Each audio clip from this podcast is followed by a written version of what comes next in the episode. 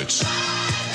Coming to you live from the Sydney Writers' Festival, this is T G I F.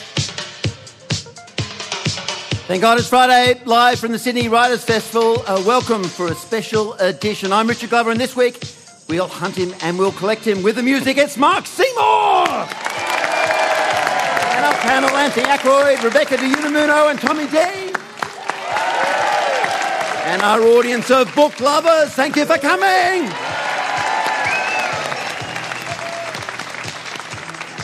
But first, as always, here is the news from nowhere. I was happily ensconced during one of our recent rainy weekends with a book called Ex Libris by Anne Fadiman. It was full of elegant essays about the world of writing.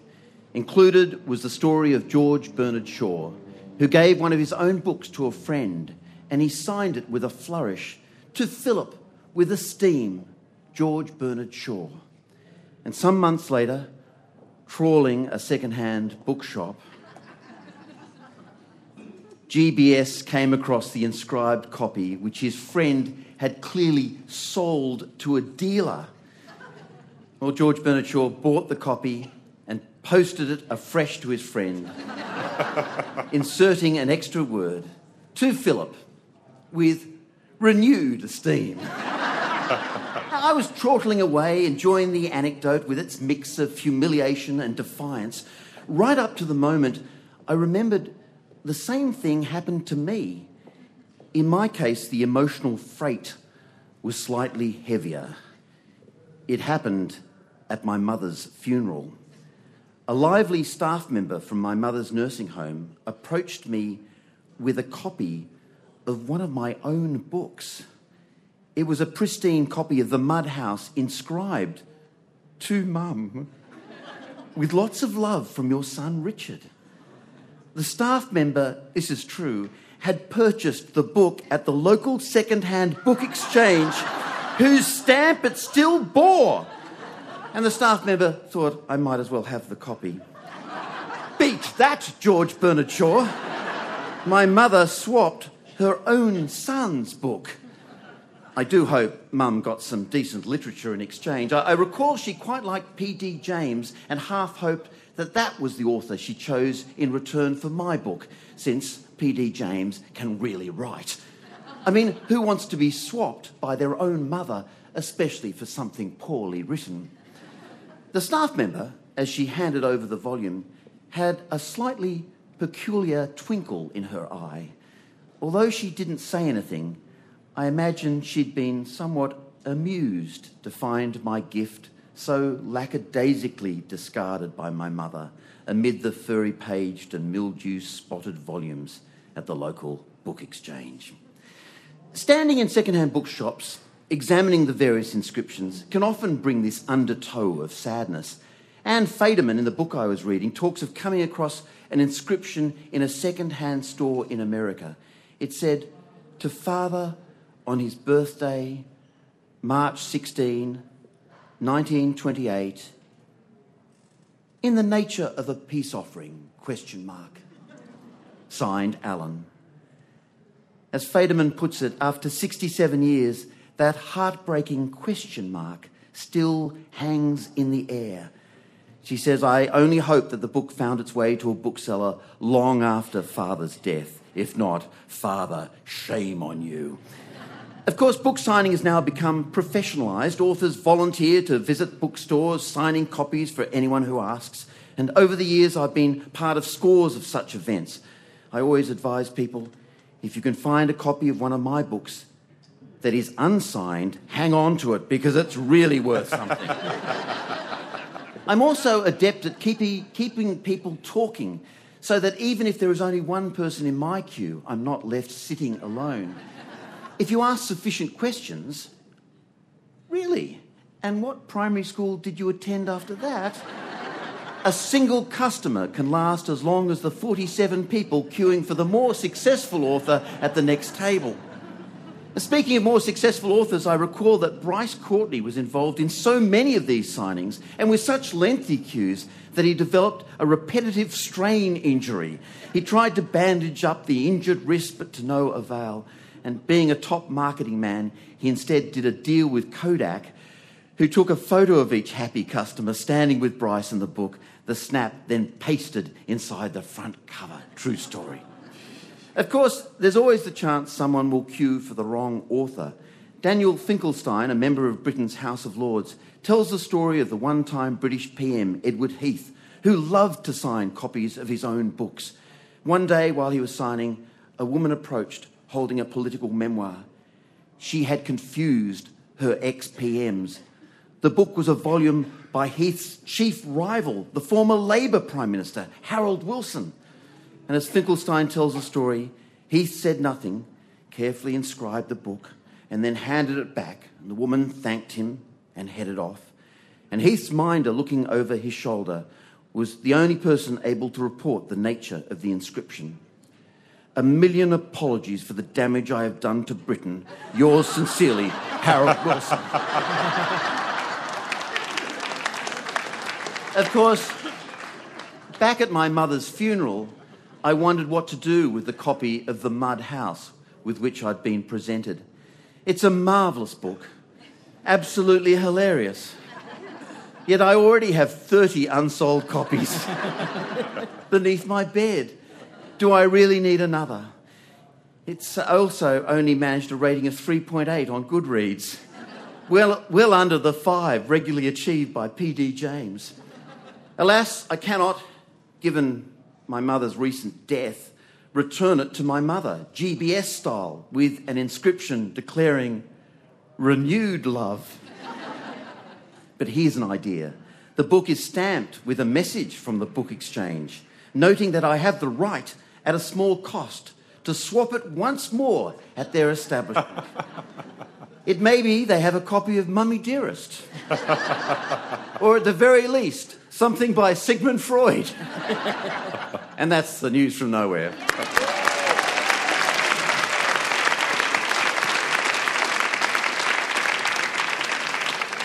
Well, it's a tale more tragic than funny, but it's literary. It is literary. Books, and, and we do want to we do want to focus on books being live from the live from the Writers' Festival. But but they, first we must check, of course. Oh, sorry, there, go, Tommy, go. I've never I've never authored a book to uh, inscribe and have it come back to me. But uh, my, my my inscription story was when I was fifteen. I was in a community theater play, and the director, a female director of the play, had quite a uh, robust affair with the lead actor.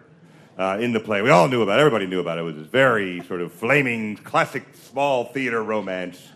Um, but at the end of the at the end of the run, uh, we were back at her house for the cast party, and she gave everyone a book that she, as she in a big production uh, because she's theatrical, uh, said uh, each of these books represents what I believe each of you are or will be, and I trust that you will take them in the spirit of love that they are given. And she handed us all our book, and I opened my book.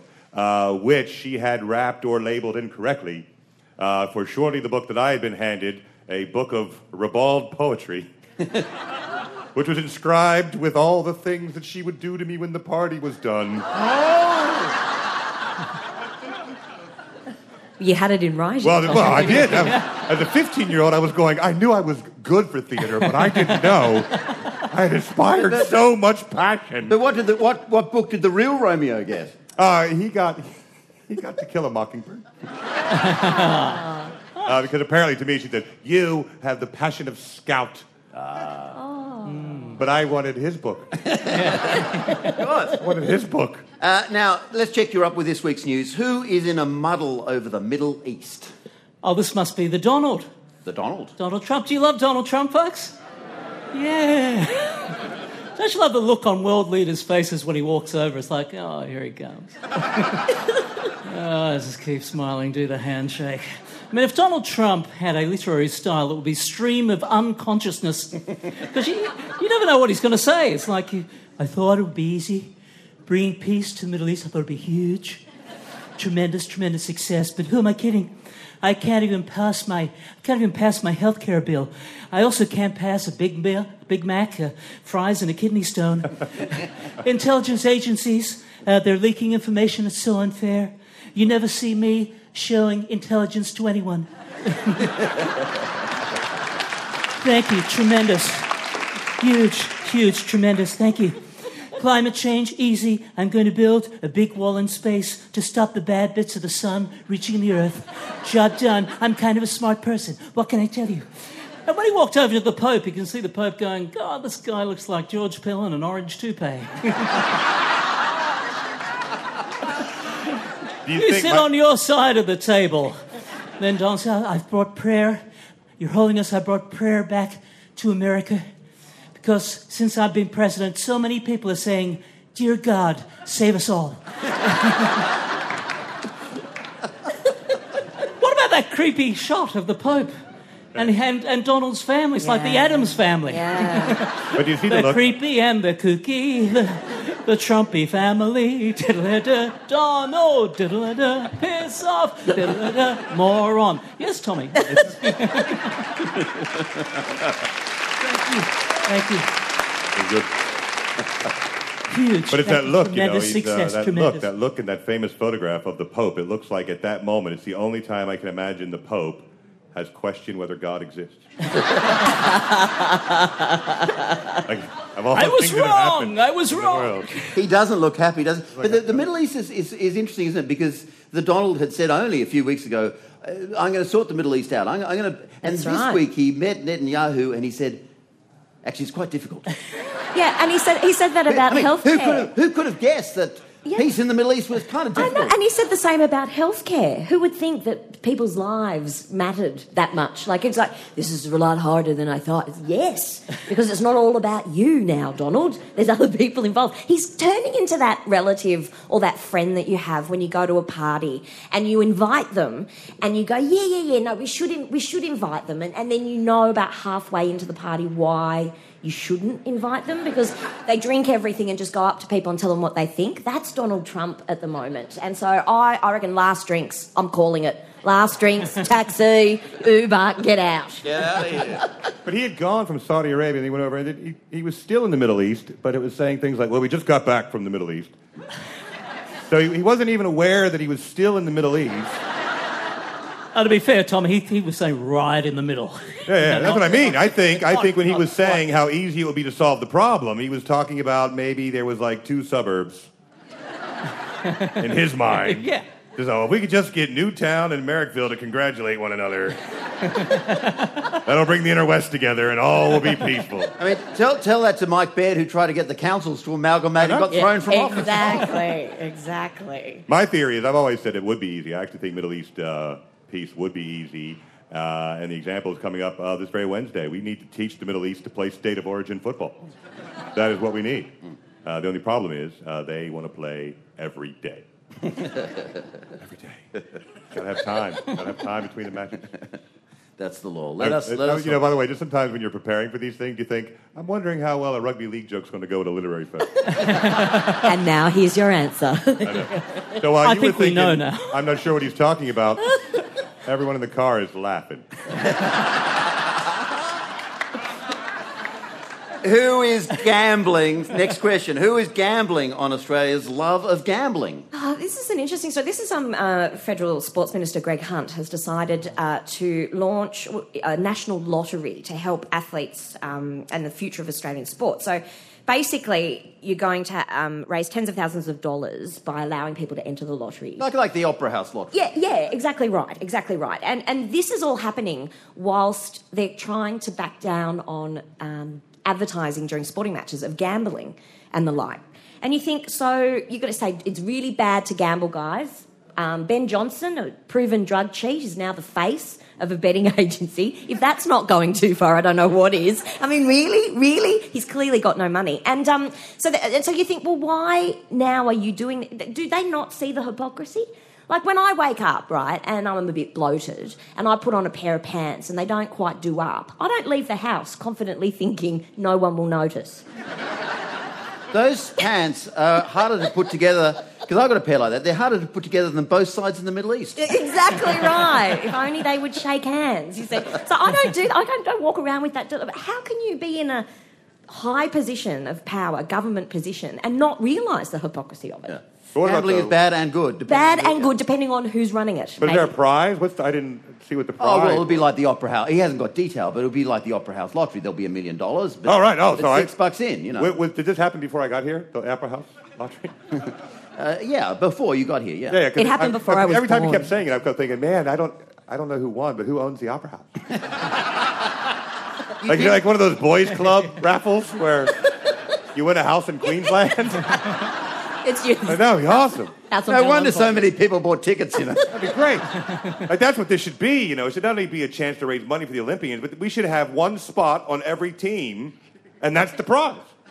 Yep. Like, you know, buy a five dollar ticket, and you win a trip to wherever the Olympics are held in that particular year of the lottery, and you get to be the fifth guy in the in the four by four hundred relay. Oh, I reckon just just throw awesome. them, yeah, just throw them straight in. Just yeah. go, here's a hammer, there's a circle, throw Go. it. Go!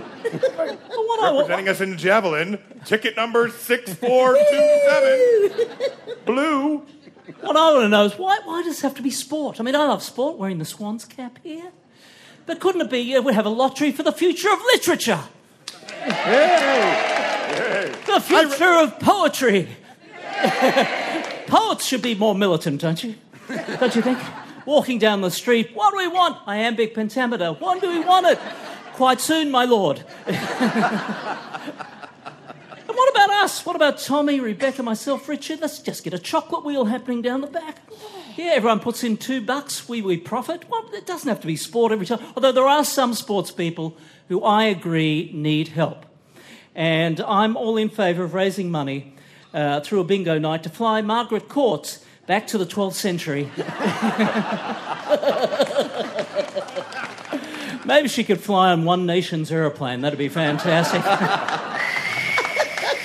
Double fault. Okay. All right. Who has finally? Who has? Uh, who has found it necessary to rebel after she was called posh? Rebel. Or Rebel. Rebel. Rebel. Well, this is Rebel Wilson, who um, is... Um, I like Rebel. Rebel's fantastic. You're following the Rebel Wilson story? She's suing some media people. I think she's fantastic, a wonderful uh, comic actress, and she has the right to sue anyone she likes. But I do think she's stretching credibility just a bit when she said, I've lost work because people believe I lied about my age. Because that would disqualify ninety-seven percent of all actors working in Hollywood. And but don't you think if Hollywood can make a, bu- a buck out of you, that they just forgive you? Doesn't matter what you've done, don't you think? You know, I mean, Hugh Grant was caught with a prostitute. We had Mel Gibson spewed up some sort of racist diatribe. Chris O'Donnell starred in Batman and Robin. Okay, some things are unforgivable. Uh, yeah, point taken. Yeah, she, uh, she, I, I love the case, though, because you'd think that it would be a case of where she was being called working class and she thinks she's posh, but it's the other way around, isn't it? Yeah, it's interesting. And it's, it's, she claims that it's former school friends that have, uh, with a tad of jealousy that have caused this. And I, I think what's playing out now is actually a great script for a film, so that she's creating her own work as well, because she can now play herself yeah. in the in the, the trouble is, if film. It's successful, then she'll lose the defamation action because the court will judge that her career is off and running again. Exactly right. It's catch twenty-two. It's terrible. And the problem is, when she auditioned for the show, they're going to say, well, oh, this trial happened three years ago and you were too old. Oh, I don't know if you can play three years ago. But there's a there's a proven there's a proven track record, isn't there, of, of celebrities suing major publications and winning, yeah. isn't there? Like, that seems to be on their side mostly, doesn't it? Yeah, the problem is that the, the damage is that she lost her role in Kung Fu Panda. That's what she's claiming damage and, from. And I do want to say that's an animated film and no one would have known if she was in it or not. I mean, of all the world's tragedies, it doesn't seem the greatest. That's all I'm saying. It was all due to Anthony Ackroyd, who is here with Rebecca De Unamuno, Tommy Dean, and our lovely audience. Thank you for coming. Thank God it's Friday. Now, one of the stars of this year's festival is Jamie Morton. We heard him a little uh, earlier. He created the hit podcast called My Dad Wrote a Porno, in which Jamie reads out his father's lamentable attempts to write an erotic novel. If you were to create a podcast about a family member, uh, what would it be called and what would be the point of interest? Rebecca? Well, in a, in a similar um, style to Jamie Morton's thing, my, my mine would be about my dad. Uh, Jose is his name, um, and um, he doesn't have a brother called Hose B, by the way, if anyone's wondering. Uh, so the number of times, if he had a dollar for every time he said that, I tell you what. But the name, the name of, of this would be, um, it would be of the podcast would be The Panamaniac. Uh, because he's from Panama, and it's been a stage show that I've been wanting to write for years, and I've all, only had... Can, can the I do my joke now? Yeah. Uh, he, he came here with nothing but his hat. Oh, come which, on! Which, ironically, are not made in Panama, which is... Isn't that interesting? Panamanian hats? No. Anyway... Um, I it, also say, because you said that, Richard, half the audience is now leaving. Come back! You'll never make it. They're all going to buy Panama hats now. Sorry, Rebecca. It's not their fault they got caught up in the Panama Canal. Yeah, yeah, that's true. Which my great-grandfather helped build. Yeah, mine too. Yeah, yeah. There you go. Uh, so anyway, it would be about him, and uh, and I I, I, started, I thought of a show idea years ago, and I was going to call it The Panamaniac, and uh, that was probably about... I reckon that was probably about fifteen to seventeen years ago that I came up with the show title, and that's all I've written so far. So it would be a podcast about him, and it would be just following my dad around twenty-four seven, uh, because you'd have to, because he's just, he's so hilarious. You'd have to listen to his words of wisdom. Uh, you'd have to listen to his unique perspective on life, uh, the way he describes things. So when he says about his grandfather building the canal, and he said, and, and then he stayed in Panama, and uh, he and his wife, my great grandma, my grandmother, they uh, they opened a place, you know, the place, the kind of place that people go into, and then they sit and you eat. I said, a restaurant? Yeah, yeah, yeah, that's it. So he's, it's as though he thinks of them first, and I just name them, you know, like he's that kind of guy. Uh, it also includes his attempts at humour, which are many and varied and not always successful. It would include listening to Billy Joel. You see him dancing around listening to Billy Joel. He does a bit of a dance. My dad, this is not good for radio, but this is just here for the, the lovely people at the Sydney Writers' Festival. My dad's dancing consists of this. But then a very special move where he'll occasionally go... so um, that's that's pretty that's pretty much my dad's move. And then uh, and also there'd be so many segments. Um, it'd be dance like no one's uh, watching. There'd also be a segment. Sorry, what did you say? Because he does have selective hearing, and uh, that's when my mum would just tell him the last um, thirty years of their relationship. And uh, there'd be just so many, so many segments. And I, I, it's inspired me now. I think I might do it. Mm. I think I might make it.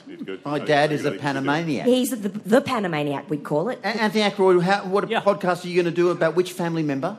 Uh, I'm doing a podcast called My Mum, World Class Warrior. Now, let me paint the picture, ladies and gentlemen. Um, I, I was actually born in uh, Tasmania. How come you're not calling it the Tasmaniac? Not the Tasmaniac, no. Any, anyone in from Tasmania? Oh, hey. Give me six. Yeah. Um, and um, grow, I grew up in a very poor, working-class suburb, and uh, you know, I had no friends. You had, if you, had, you only had friends if you were in a gang. I didn't qualify, and uh, so I spent a lot of time with my mum, who is a lovely person. That's the first. She's absolutely lovely, but she has what psychologists refer to technically as catastrophic expectations. Anyone have a mum like this? Yeah. Like just leaving for school, it was like preparing for Everest. Oh, before you go, dear, here's a jumper in case it gets cold. Here's a raincoat in case it rains. Here's some sandwiches in case you get hungry. Here's some other sandwiches in case you're beaten up and those sandwiches are stolen. Here's a geological hammer in case the earth shifts on its axis, creating a snap ice age and you're buried under a glacier. And finally, even when she's trying to be helpful, she injects it with a little bit of worry unconsciously. Like the first time I did stand-up, I was in Sydney, I rang Hobart, I rang Mum for moral support. I said, Mum, I'm going to try stand-up comedy tonight. I'm really scared, I'm really frightened. She said, oh, go on, dear, give it a shot. No one's going to laugh at you.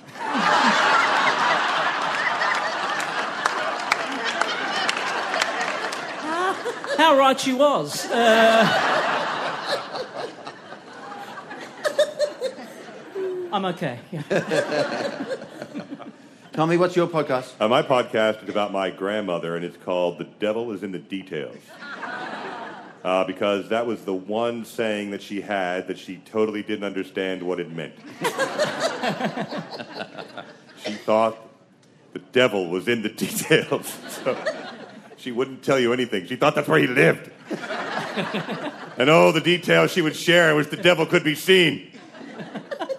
The other, the other, the, I suppose I could call the podcast as well, Only Whores Wear Red. That was her favorite thing to say. If you ever saw any woman anywhere wearing red, whore. Only whores wear red, Tommy. And the other one is she would never let us eat pretzels. She never let us eat pretzels because, as she used to always say, they're dipped in lye. Did you know that? They're dipped in lye. It's poison. They're dipped in lye. The devil's in those details, Tommy. Devil, why why devil pretzels snack. Out of all the snacks she could have... Well, here's the weird part. Years later, I looked it up. Pretzels are dipped in lye. She was right. Lye. Like, there's a baker's quality lye. That's what gives pretzels their sort of pretzely flavor. It's an alkaline that the pretzels okay. are dipped in, and that's what gives them that brown color in the bacon. I thought you meant and lying. They're dipped in no, lies. No, why is that a lie? But why did she associate lye with the devil? I, I, mean, I don't know. But all I know now is I have to start taking the whole whores wear red thing seriously. We were writing her off. Yeah, and that's hard for a Swans fan. So hard. And the other thing that she used to do... It's also white, Richard. Well, this is the other detail. This is the other detail. We, we, we, this would probably be the whole centerpiece of the main podcast. Is she was very famous, very rural. My grandparents were rural. And uh, she was very famous in rural circles for her homemade pickles.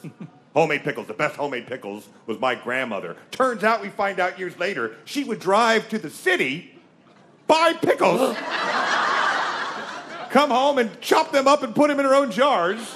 and put a ribbon around them. Wow. She was the Rebel Wilson of rural pickle making. Well, the devil is in that detail. Devil detail. Sure is. Oh, thank God. It's funny.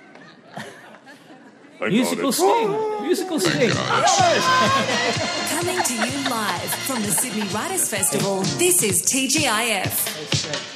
Yeah, we are live from the Sydney Writers' Festival. Anthony Ackroyd, Rebecca De Unamuno and Tommy Dean. And, of course, it's time for the Wheel of Death. Are you ready, ladies and gentlemen? I asked our, uh, uh, our wonderful audience here to suggest some of the books they've come across during this year's Sydney Writers' Festival. So these are all books which are featured uh, during this year's festival. And we're going to get Rebecca De Unamuno to, uh, well, read a scene from one of the books. Is that fair enough? That's fair enough. I've never read them, so let's do it. That, that's pretty easy. Yeah, sure. Except she's never seen these books before and we don't have any copies of them. The Quick and the Dead, My Dad Wrote a Porno, Time to Die, The Sellout, The Mothers, Selling the Dream, The Pleasures of Leisure, Closing Down in the Country of Men, sixteen oh six, The Dry, Rather Be the Devil, Insomniac City, Blitzed, and we're back to The Quick and the Dead. We're going to spin it, round and round and round it goes.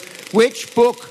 will Rebecca De Unamuno be reading us a page from, well, the book from The Wheel of Death is sixteen oh six. Oh. sixteen oh six. Thank you to the people who suggested that. A couple of people suggested this. Because I think they thought they would cause you some difficulty. Uh, yes, sixteen oh six. Well, I, I mean, I could give you a plot synopsis of this particular book, but I mean, really, what's the point?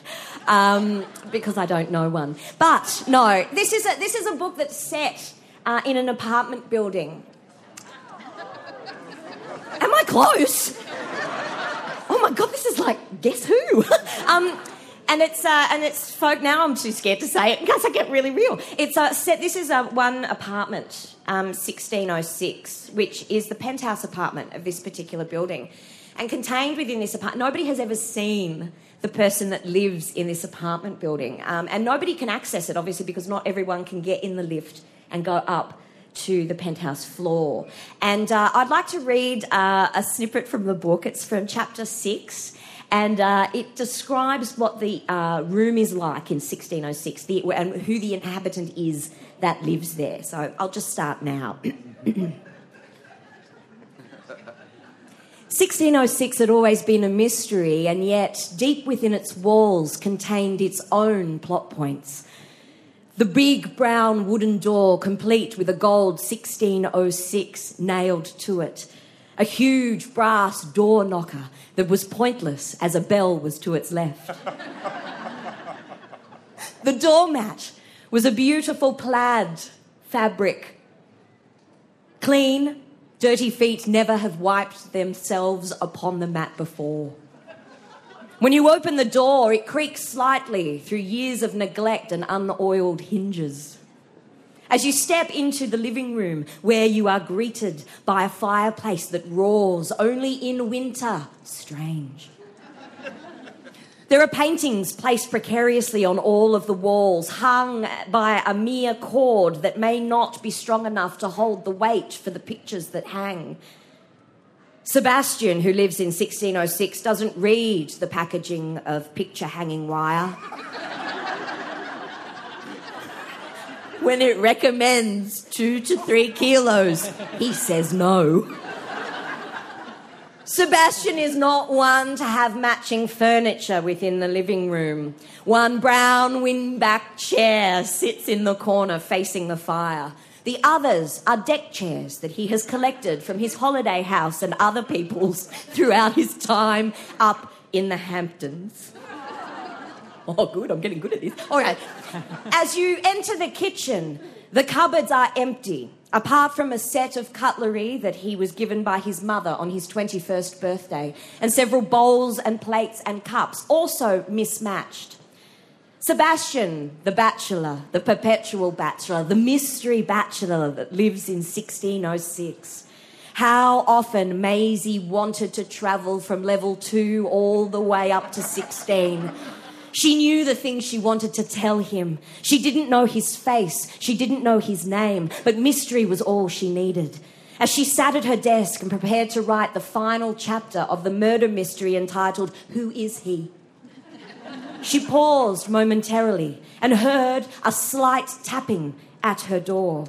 Unlike sixteen oh six, two oh four has neither a knocker nor a bell, just the capacity for one finger to slide through the wrought iron gating and tap with a nail upon it.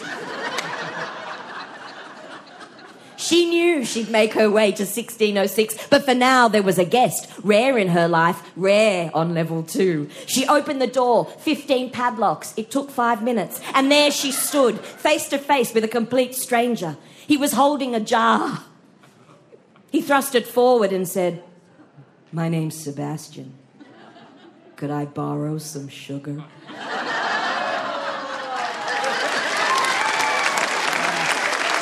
she die? Does she live? No. Oh. She lives. And not only, oh, and not only paints a, a picture of mystery and suspense, but I want to know what happened in the first five chapters. Because it's all about her. She's the protagonist, and then and she and she lives in the level two, but she's very ambitious, so she just wants to work her way up. No, I like it. You know why he wanted the sugar? He was making pickles. Yes, that's right. That he'd bought in another oh, town. Changing the flavour a little bit. Changing the flavour. Uh, that was that was uh, that was. What is sixteen sixty? What is it? What is, is it about? It? Is it about a history book or? It's about Shakespeare. It's about Shakespeare. See? Oh, him. Yeah. Snap. All right. Uh. The second floor, my lord, is clearly not one that one should inhabit. Aye, if thou wishest to travel and ascend the order much higher up and find duties and cares beyond belief, then sixteen oh six be it, my lord. There you go. Oh. Very good.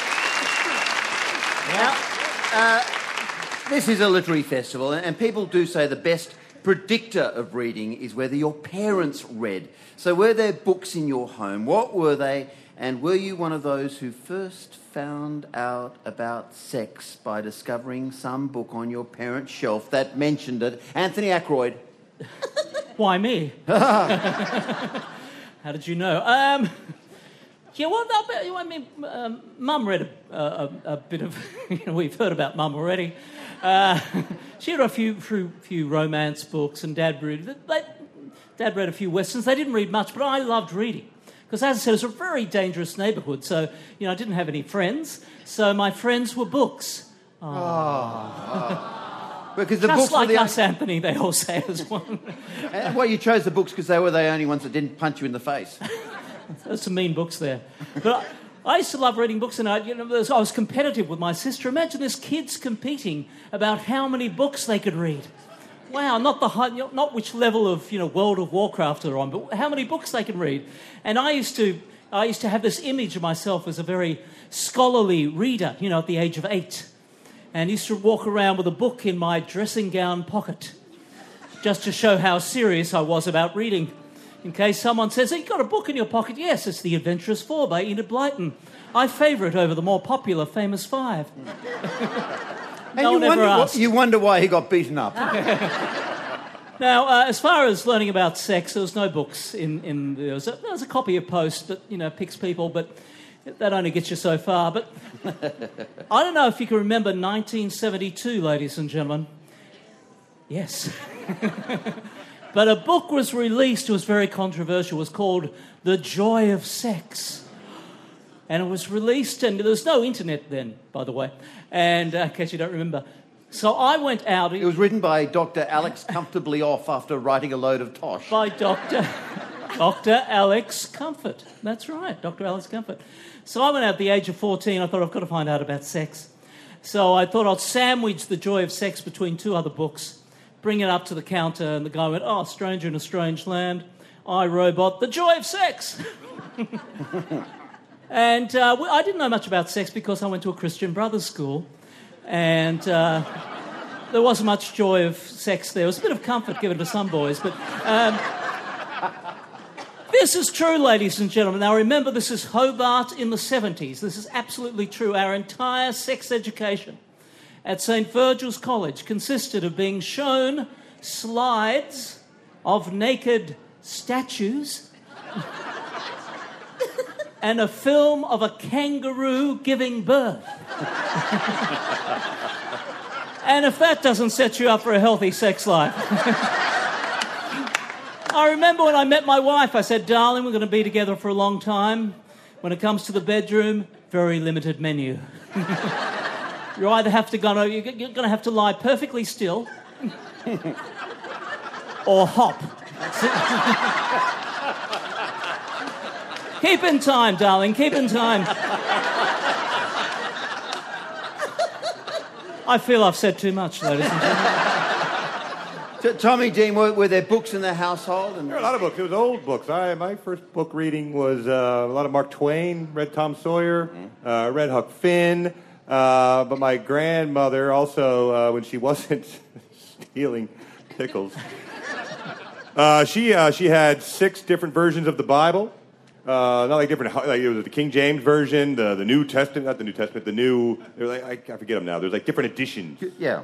Uh, yeah, the Good Times Bible. Um, I like names. I can't even think of them now. They all had a funny, different name. It, you know, if you read them side by side, they had slightly different wordings. The Good News? Was it? The Good the, News. No, I good like news. the Good, good Times Bible because I, um, I love that. I would read what that. What are you talking I would about, practice Jesus? That. And I also thought of Dynamite Kid, Dynamite. Like, that's I love the Good Times Bible. Wait a minute, Tommy. Okay. But what's fun about six different Wouldn't Bibles? Wouldn't there be a lot of detail in those Bibles? Huh? There was a lot of begatting going of on. There's a lot of details.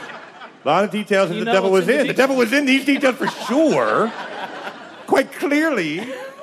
But it was actually probably my first adjustment problems with Christianity was because just because I would, you know, in my boredom, flick through these Bibles, you go, well, what's King James say? And uh, you'd read the verse and go, ooh, that sounds quite official. And then you'd read the Good Times Bible. It'd be all like... And then Jesus said... Good news, hey, man, not good times. Yeah, hey, man, just, you know, settle down and be nice or what? And they're like, whoa, Jesus sounds so much cooler in this Bible. Like, that, that was called um, Good News for Modern Man, I think. That's what we had in Hobart, anyway. Yeah, yeah. Does everyone Good News for Modern Man? It's kind of the groovy Bible. Yeah, there's groovy. There's all the groovy. And all Jesus the... said to the cats assembled, yo. Yeah. Like the symbol in the mouth to, is like, to, like it... stand-up gig. You know, you just like beatitude and like... A... I like your beatitude, yeah. But the book, the, the book that I came across that then uh, threw everything into a loop uh, was uh, Judy Blume, the, who I had read a lot of her uh, young adult novels. Uh, but she wrote an adult novel called Wifey, uh, which is about a, a suburban family, uh, the uh, extramarital affair. Uh, but the one that the, I just there's a scene that will never leave my head where uh, it, it describes the man. They're at a swimming party, the two couples, and uh, the man and the woman who are having an affair sneak off into the laundry room, and she sits on the dryer while it's in cycle as he kisses her. And she describes the kiss, and to this day, that is exactly how I kiss. Like, it's the perfect description, and I, and I, because of it, I also love doing laundry. I do the laundry in our house, and also the kiss is very specific. The way they describe what happens within the, the mouth is uh, based on flavors because they had baked Alaska. So now... my wife knows that if baked Alaska's on the menu, it is laundry time.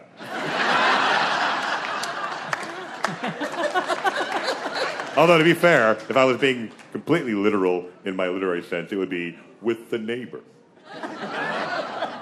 Well, it's all, it's all better than hop to it, isn't it? uh, Rebecca, were there books? There were definitely books, definitely books. Um, my whole family loved books. Um, and my mum was a huge fan of the Thornbirds. I remember her reading the Thornbirds, and she was just like, she kept she kept reading it, and I kept saying, oh, can I read it? She's going, no, no, no, no, you can't, not yet, not yet. And I said, I want to read it because you're really enjoying it. Oh, why can't I read it? And eventually I did. Uh, I think I read it when I was in year six. And um, and I went, good on you, Mum, you can have the Thornbirds. Um, and then I read I read every Judy Blume book. I had every single Judy Blume book in my library. Are You There, God? It's Me, Margaret, where young girls try to get bigger boobs by doing a chant. You know, the things that we all did in the playground. You remember, ladies, don't you? Um, uh, you know, Tales of a Fourth Grade, fourth grade Nothing, Third Grade Nothing, Fourth Grade Nothing, um, Super Fudge, all of those books. But my dad's favourite go-to book to read was the dictionary. And I know everyone goes, what? Like, I, I he was know. looking up restaurant. But he was looking up restaurant. He's going, it's a place where you go, you sit, you eat. Um, and but he, and as somebody who, where English being his second language, he found reading the dictionary absolutely fascinating because there were words that he had never heard before. Because you know, in, in you know English class, you didn't you didn't get that far or whatever. So he would sit and read the dictionary, and I got into that kind of thing too, because then we had World Book encyclopedias. Do you remember the World Book encyclopedias? And they had the junior edition for the kids, and then they had the big full-blown ones, and we had both. And they were my go-to books, um, in the vein of my dad, to just learn things that I didn't know. I absolutely was fascinated by them. And I, much like your grandmother, Tommy, with the pickles, I would often compose entire school projects based from chapters one through to four of a particular World Book encyclopedia, as I'm sure all teachers back then did. You just, like, copy it straight out verbatim. It was me! I said that. But, yeah, reading always. But every always. project was about the Panama Canal? Every project. Oh, no, I, I did one on dugongs as well, so, yeah. Hey, who were the winners and losers of this week, Anthony Ackroyd? Oh, well, I think uh, I'm going to make my, my loser of the week is uh, good old uh, Keith Windshuttle, um, idiot-in-chief of the Quadrant magazine. And um, I, I don't, did you catch Keith's uh, comment that um, after the Manchester tragedy they should put bombs in the A B C? I thought that was, you know... Well, Keith of... didn't say that, but Keith's underling said that. Oh, right, okay. I just don't want the defamation lawyers of Australia to be distracted from the Rebel Wilson case. The idea of Keith having an underling is uh, quite striking. Um, but I think it was, it was Keith or the underling. We don't want these sort of uh, stupid, irresponsible statements made because, you know, Peter Dutton would be out of a job. And uh, that's his job, yes. And the winners of the week... Um, and this is a strange one. I was thinking about this. It's ex-Liberal federal leaders. Because it seems once they leave Parliament, they become nice people. Like Malcolm Fraser uh, became a humanitarian. And then I read on the weekend this rather intelligent article by John Hewson about acting on climate change. So anything, I'm waiting for John Howard to turn. uh, come to think of it, George, uh, George Bush was an idiot. Don't know I was sucking up to him for so long. And maybe even Tony Abbott. Uh, uh, uh, uh, I believe in uh, uh, gay marriage if it's between a man and a woman. Okay. And on that note, please thank Anthony Ackroyd, Rebecca De Unamuno and Tommy Dean. Thank you for being part of D J F from the Sydney Writers' Festival. Next week, we're back in our usual studio with Tommy Subby Valentine, Wendy Harmer, and music from the star of Kinky Boots, Callum Francis. Until then, I'm Richard Glover, and thank God it's Friday!